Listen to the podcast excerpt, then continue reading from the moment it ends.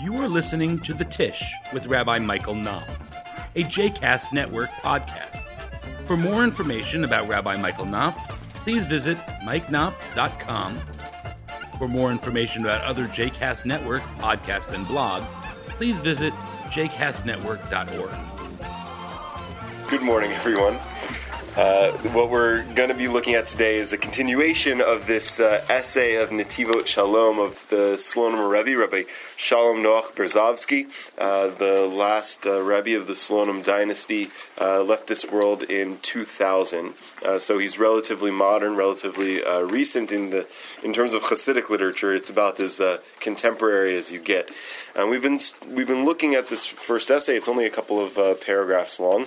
Um, but uh, but each of the paragraphs uh, really can be studied as their own uh, individual uh, uh, entity. Um, and and just to kind of recap a couple of thoughts that we've had, the first is this idea of of kavanah, of intentionality, when when one prays. What, how much focus, how much thoughtfulness, how much intention does a person need to have when they pray? And um, and Netivot Shalom quotes Maimonides uh, saying that um, well, there's actually a, a, something of a conflict in Maimonides because one thing Maimonides says in uh, his Laws of Prayer is that if you pray without the proper intention, you need to go back and pray again. Um, and the other thing that he says is that if you pray without the proper intention, um, it is okay so long as the first blessing you say, I think he's referring to the Amida here, the so long as the first blessing is done with the proper intention right? Which sounds actually very uh, common to me is that like usually I get up uh, very frequently. I'll get up to pray the Amida. I'll have really good focus um, and uh, thoughtfulness in that first paragraph, and then I'll kind of go on autopilot, right? It's sort of like um, uh, on an airplane where you have to have your seatbelt. Like the most dangerous time is takeoff and landing, right? And so the pilots are focused a lot more in takeoff and landing, but the rest of the plane, the rest of the trip, unless there's turbulence, they're on autopilot. That's how I feel in prayer a lot of time. Um, and so what Maimonides says there sort of resonates with me. And so the first part of Netivot Shalom, he's really kind of wrestling with this idea um, of okay, what do you really need? Do you need intentionality the whole time you're praying? Or is it enough that you have intentionality in one piece of your prayer, one blessing, one paragraph, one word, even? Right? And the other is what is the uh, nature of the intention that you're supposed to have, right? So, um, uh, is it that you need to uh, uh focus on and understand and mean all the words that you say? Uh, which is, um, I think, often when we think of, you know, what are we supposed to be doing when we pray, um, that is um, what many people believe uh, and simultaneously, it's why many people have such problems with Jewish prayer, uh, because most for most of us, Hebrew is not our first language, and so at davening even if you are familiar with Hebrew as a second language, at davening speed, it's very difficult to uh, to to mean and understand all the words that you say. And even then, right? Even if you do, I talk to Israelis that they say like they wish they didn't speak Hebrew because then they'd be able to pray right? Um, because you, you, you pray words that you may not necessarily mean at that time, right? That's uh, something that uh, you and I have been talking about a little bit. Right? There are prayers that uh, that that make me very uncomfortable, uh, saying that if I really stop and think about what they mean, um, or prayers that sometimes you know I don't really feel. Right, the, but that uh, in theory I'm not, uh, I don't find so problematic. So, so is that what we mean by intention in prayer, um, or do we mean something else by intention? Netivot Shalom suggests that intention in prayer can mean that, but it also can mean this, the the the the um, seeing ourselves as if we are standing in the presence of God. Right? That's what intention means in prayer. And if you if you uh, whatever you say in prayer, what, whatever you mean when you say it, right? Whatever language you're speaking in, what's the, the the primary thing, the most relevant thing is whether you see yourself in that moment of prayer as standing in the presence of God. And what would you do if you were standing in the throne room? Right? What would you do if you were actually having a conversation with the Almighty? That's the question. And then uh, the third paragraph that I want to look at uh, today and then open a conversation about, uh, we're going to look at a couple of lines from it. Um, is uh, so the, the, the, the question that I frequently have is many people uh, say, you know, uh, the problem with Jewish prayer is that we have a fixed liturgy. Right? The Siddur is telling us what to say. And if only Judaism gave me the space to say what was really on my mind or what was really in my heart, then prayer would be meaningful, right? Forget about the Siddur. I shouldn't have to pray what people 2,000 years ago told me to say. I should pray what's in my heart. And so sometimes I think that. And the question I have is Is the Siddur actually a barrier for your own personal prayer? Or is the Siddur a convenient excuse for the fact that we don't really know what to say when we stand up to pray?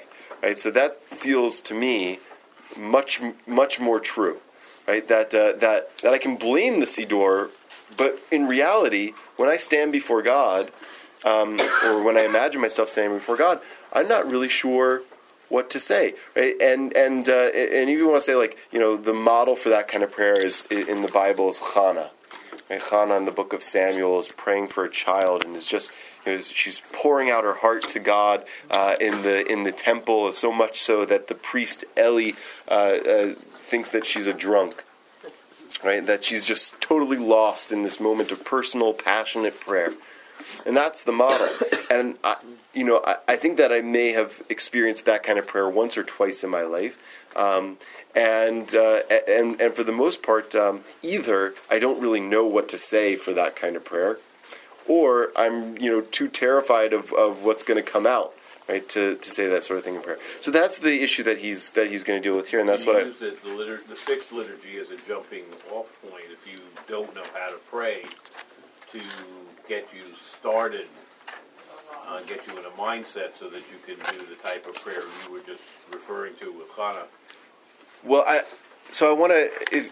I'm going to do something very rabbinic here. I'm going to turn the question around because I, I the question, the more relevant question to me is does that work for you right can you have you used the prayer book as a diving board for your own private prayer probably not um, but i was i was thinking that it may be because i'm i'll say familiar with the liturgy because i'm here often enough but i'm talking about those who are stepping in and have no idea what to do because they can't read hebrew it's mm-hmm it's meaningless to that meaningless to them if you know what I mean. But, mm-hmm. And at least they see something in the English translation and then use that as a as a place. Yeah, it's, I mean, it's a really interesting question um, because I mean, what you point out is that uh, you know, on some level, the more familiar we are with Jewish prayer, the harder it is to actually have personal prayer on some level. Right? Um, yeah, I know which psalm comes next.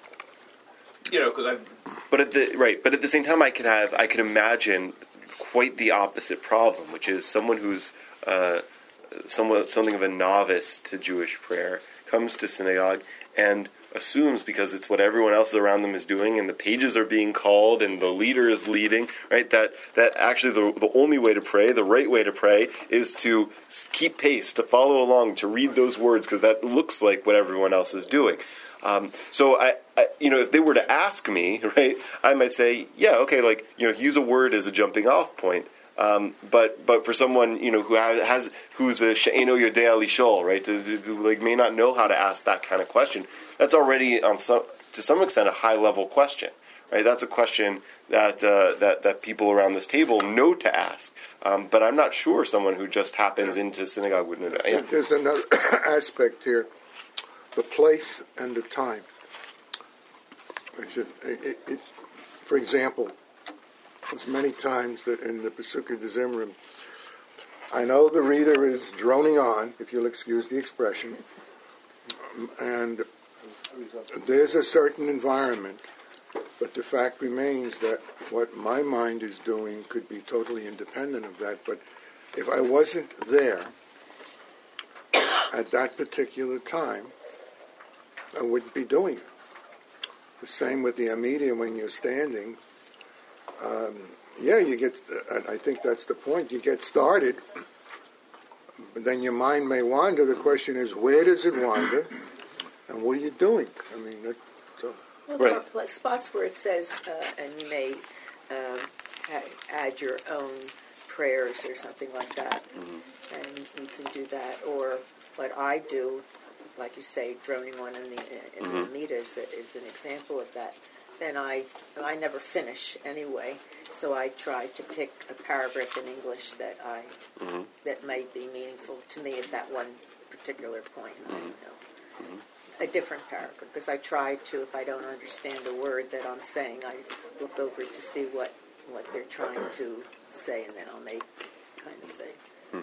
So a couple of comments that I want to make to those uh, uh, reflections, and the first is, you know, so again, like the, the the timing of prayer is a similar kind of issue. There's a similar kind of tension in my mind when it comes to the timing of prayer as there is with the actual words of the prayer, right? So um, the fact that there are, you know, we pray at seven o'clock and six o'clock every day means that whether or not I have something to say to God at seven o'clock or six o'clock, right? That's when I'm coming in for prayer, um, and uh, which could be good, right? It could be that like having that regular time forces me to to you know say, okay, like six six thirty, what am I going to say to God this morning, right? Uh, usually that's not what happens. Usually at six thirty, I'm getting out of bed, and then at seven o'clock, I start davening. Um, but but it, but I think but that's the tension, right? Can it can that regular fixed time invite more thoughtfulness um, and more and more passion uh, than you know? Then there there is a kind of a, um, oppressiveness of the spontaneous prayer, right? So on some level, if I relied only on you know my passion to move me to pour out my God, my heart to God in prayer, I probably would never do it. Um, so that I think is the tension, and um, and uh, and and regarding what Eileen said, I think that that's uh, that's great, and I just want to offer um, a couple of things. The first is. Um, this is related to what Larry said, right? Not not all the mind wanderings that happen in prayer are necessarily useful for prayer, right? So I think a lot about scheduling and emails that I need to send and uh, and that sort of thing in prayer. I try not to, right? Um, you know, the uh, Buddhists are very good at this, right? About uh, uh um, you know mindfulness meditation. Um, that uh, that what you really should do is you know you, it's very it's almost impossible to shut off the the the minding of our brain, um, and so what you really should try to do is okay, a thought creeps in, you should note that you have the thought and then discard it. Right, and then your mind should be sort of empty. So, but that's only one possible approach to prayer. That it's supposed to be an emptying of the mind. Right, um, Anita Diamant um, who's a Jewish author, a famous Jewish author, wrote a piece uh, a, a couple years ago about Jewish yoga. And uh, she, what she said, she she loves yoga and she loves Judaism, but she hates Jewish yoga because she thinks that uh, uh, yoga is about emptying the mind, and Judaism for her is about filling the mind. And she uh, and she doesn't like the conflation of those two things, um, which I thought was a neat. You know, I don't really do yoga, um, so I, I, don't really have that kind of context. But I thought that, that was a neat way of putting it. We used right. to have Jewish yoga here. We did have a couple Yeah, years couple ago. years. Yeah. Yeah. So I'm not. Uh, I'm just. You know, I'm not uh, saying that it's necessarily about. I'm just saying what Anita No, Diamant said. Led Yeah. by Anita Diamant. Yeah. Um, so led by a Anita Diamant. Wow. Um, okay, so let me just give a couple of lines from here just to add uh, uh, um, embers to the conversation. So in the third paragraph, he says, uh, "Hine b'divrei harambam." Anu ro'im kama inyanim b'mahot tefillah. Okay, so in the words of Maimonides, we see a couple of uh, um, uh, uh, issues um, in the uh, in the idea of prayer and the concept of prayer. Mitpalel umitchanen b'chol yom lefanav yitbarach. Okay, that's he says the essence of prayer. That every day a person should pray and supplicate. Right, uh, should should um, should uh, um, ask for grace um, every day before uh, blessed God. Magid shvacho, you should um, uh, recount the the uh, the praise of God. Vishoel et sorchav shehu tzarich lahem bebakasha ubetachanunim and a person should ask for his needs um, that uh, that he needs with requests and with supplication. Right? It says that's the essence of prayer. I mean, we have that reflected in the structure of the Amida itself, right? That we um, that we praise God, we ask God for things, and then we praise God or we thank God, right? But I think he's saying something much more fundamental, right? Is that forgetting about the the actual words that are in the prayer book and the actual structure of the prayer. The um, prayer means pouring out your needs and wants and fears and pains and joys and praise and thanks to God. That's what prayer means. Okay, uh, let me just do a, a couple more quick lines here, and then and then we can open back up for conversation. V'yesh lahavin mipnei ma kol ha'inyanim halalu hem bichlal avodah shebalev tefillah. Okay, so we need to understand the whole premise of this essay was understanding why the Talmud says that prayer is the service of the heart. Okay, now I want to skip down to to the to toward the end. It's uh, one, two, three, four, five, six, uh, seven lines from the bottom of uh, of this paragraph. Inyan. Okay, and this is what it means that prayer is the service of the heart. Shofech libo. Okay, that uh, when a Jew pours his or her heart out like water. I love that image. I think of Chana in that in that in with that terminology. That you that in the moment of prayer you just dump. You pour out what's on your mind. You pour out what's on your heart. You pour it out like a bucket of water. And through that, you can cling and connect yourself and bind yourself to God.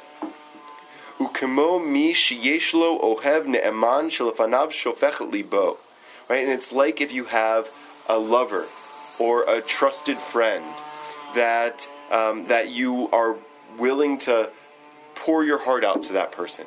Right, that I think that uh, the, this strikes me as something that um, that women might resonate with more than men, um, uh, because my wife will call her mom and like kind of dump, right? Or her mom will call a, Adira and, and like, you know, dump everything that's happened during the day, everything that's going on in life, right? And my conversations with my parents are like much more, how you doing?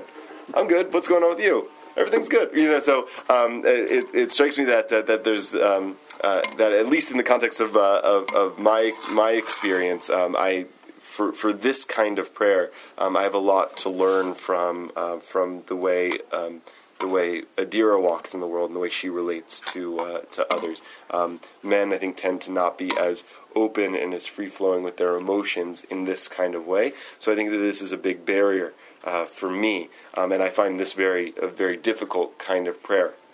Um, anyway, but this is what he's suggesting. This is this is the essence of prayer. The essence of prayer is to pour out your heart to God like you would to a trusted confidant or lover.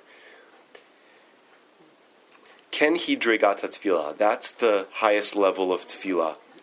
Shigam b'she'ilat tzorchav mitabek b'Hashem. Through asking God for your needs, that's how you cleave to God, cling to God. Umargish avatoyit barachalav, and then you can feel God's love on you. Because all God wants is to help you. All God wants is to hear your prayers. All God wants is to hear you pour your heart out. All God wants is to be there for you and help you. I think it's also the uh, to make the connection. Mm. I think then that's a really nice, nice uh, point. I do. Like, I think of the uh, painting at the Vatican, you know, with the finger reaching out the hand. It, it's interesting. I mean, that's a beautiful image. Although I usually see that image, you know, as God reaching out to Adam, right? And so the question of that image is who's reaching out to whom? Um, maybe they're both reaching out to each other. The, the. Yeah, and the, the what I love about how you pointed that out was uh, the modern Hebrew word for to call someone on the telephone is lihit kasher, um, you know, to uh, which is the reflexive of, uh, of connection, right? Uh, to make a connection, right? Um, um, and so using that word here in this context is is like I'm going to call I'm going to call God on the phone, and I'm just going to gab about my life. I'm gonna I'm just going to talk, Vent. vent. I'm gonna also vent. nice that when you leave, someone says, Shomer al ha-kesher. You know, remember, let's keep the connection. keep keep the connection up. Yeah. For me, this misses all of why I'm here this morning. Hmm. Because everything you said, I could have done at home. Mm-hmm. Right. And I could have done it in But maybe would you even have? deeper.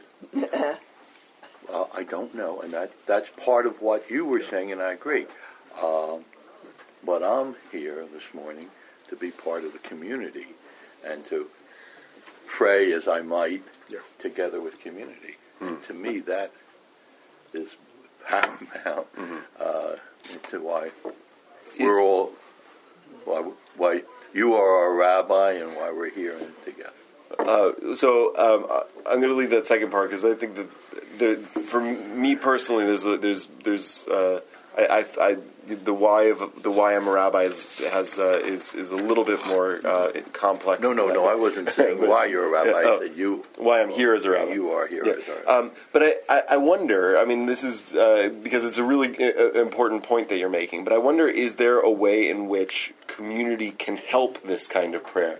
Um, can can help push it along? Can help? Uh, you know, I think of uh, I think of like um, um, the Christian churches. You know, the Pentecostal churches where people speak in tongues, and there's like something about the like kind of communal urging of that kind of uh, ecstasy that is that wouldn't happen if that person I don't to the extent that may not be a good example because we have I think our suspicions of that kind of uh, uh, um, outpouring but but it doesn't seem to happen to people when they're like sitting at home alone right it seems to happen to people when they're like kind of urged on by the pastor and by all the people you know cheering and saying hallelujah and then all of a sudden they start speaking in tongues right um, so I wonder if there's a piece of that in communal prayer in Judaism is there a way that coming together as a community can help me say what's in my heart more than it would if I was sitting at home alone. Maybe it's just would you? Yeah, right? but would that's, you do that's, it? that's, the, uh, I think, a big question. Would I have at home? And probably not. I Well, it, it all depends on your, I mean, your, your, what kind of habits you build. But there's a mandate that we get 10. And the fact that that's a mandate is something that should be discussed. Why? I think it's obvious, but nevertheless. And, and the second point is when you have a, communi- a communal prayer, you need a vehicle for communication across the community. What is the vehicle in our prayer? Is it the language? I don't think so. It may be, it, I think it's the service, the, the way the service runs.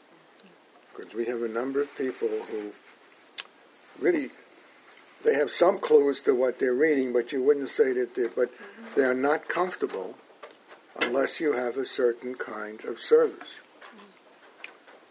And so the, the real question is, what is the common vehicle for the community? you know, we do have our responses to whatever the leader is doing.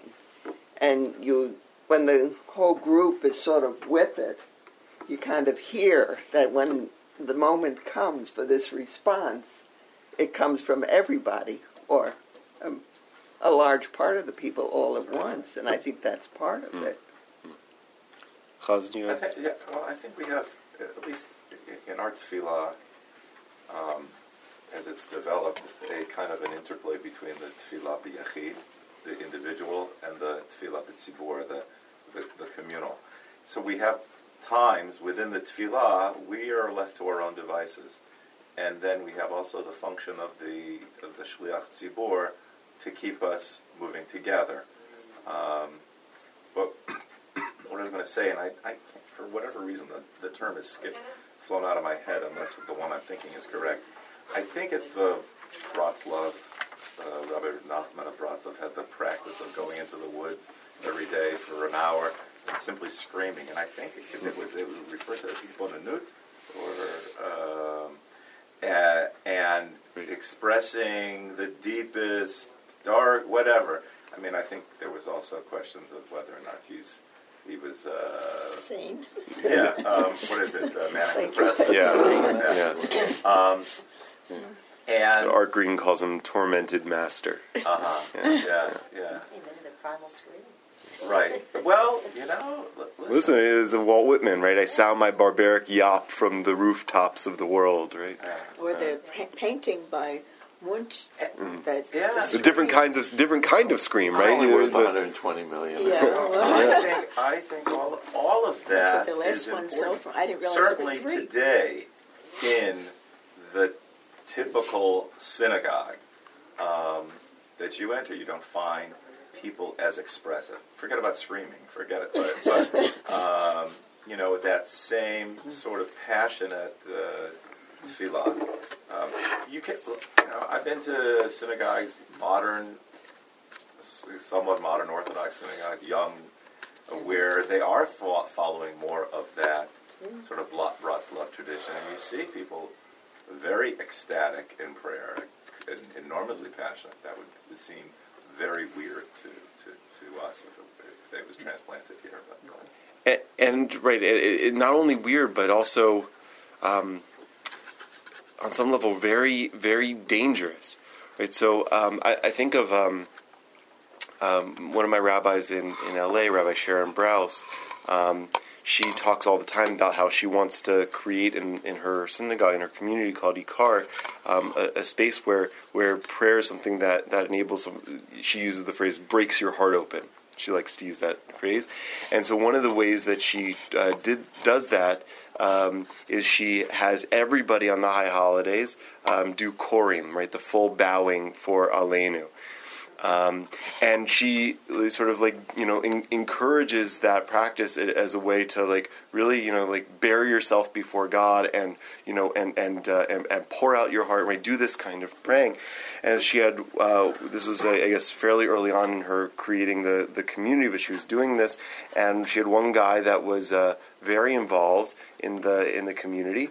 And um, and you know he went down for korim um, and it it literally, I guess, you know, uh, something happened to him there, and it and it like broke his heart, right? He, like whatever he thought about, whatever he prayed about in that moment, whatever was created in that space, or whatever she said to kind of open up that space, um, you know, you know, really, uh, you know, ripped up his heart, and uh, and so you know he was uh, you know uncontrollable, and um, and and said went up to her after services and said, um, "I never, I never gave you permission um, to uh, to uh, to have that happen to me in prayer," and he never came back to synagogue.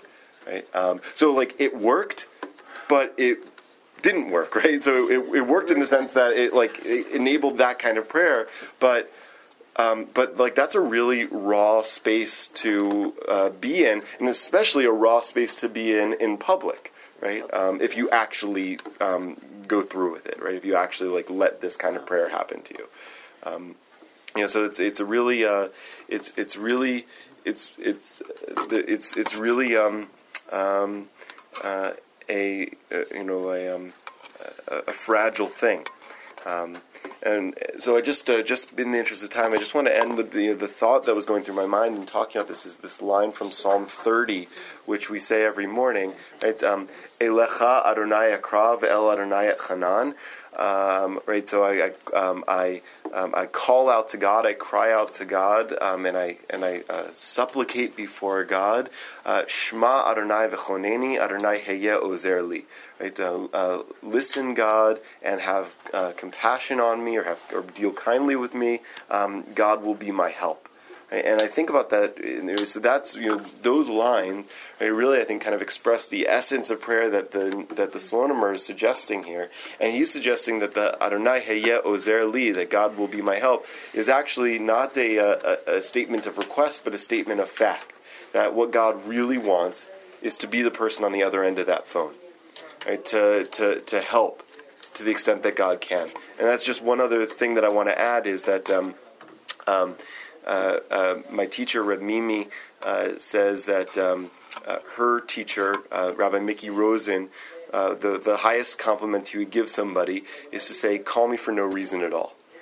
Right? Um, and uh, and so she um, invited me to think about prayer in, in that way, right? That uh, that we show up in shul, we talk to God, right? God is saying, "Call me for no reason at all, right? Just call me to talk." Also, in that psalm, though, the end, you talk about God being a help will transform right. my sadness, my into happiness, a transformation. Right. You know, yeah. nice to think of a, you know, an expression. More than the calf wants to suckle, does the mother want to give milk? Mm. To think about God as, you know, the mother giving milk. Mother giving. Man, it's a beautiful image to end on. Have a good day, everybody. Yeah.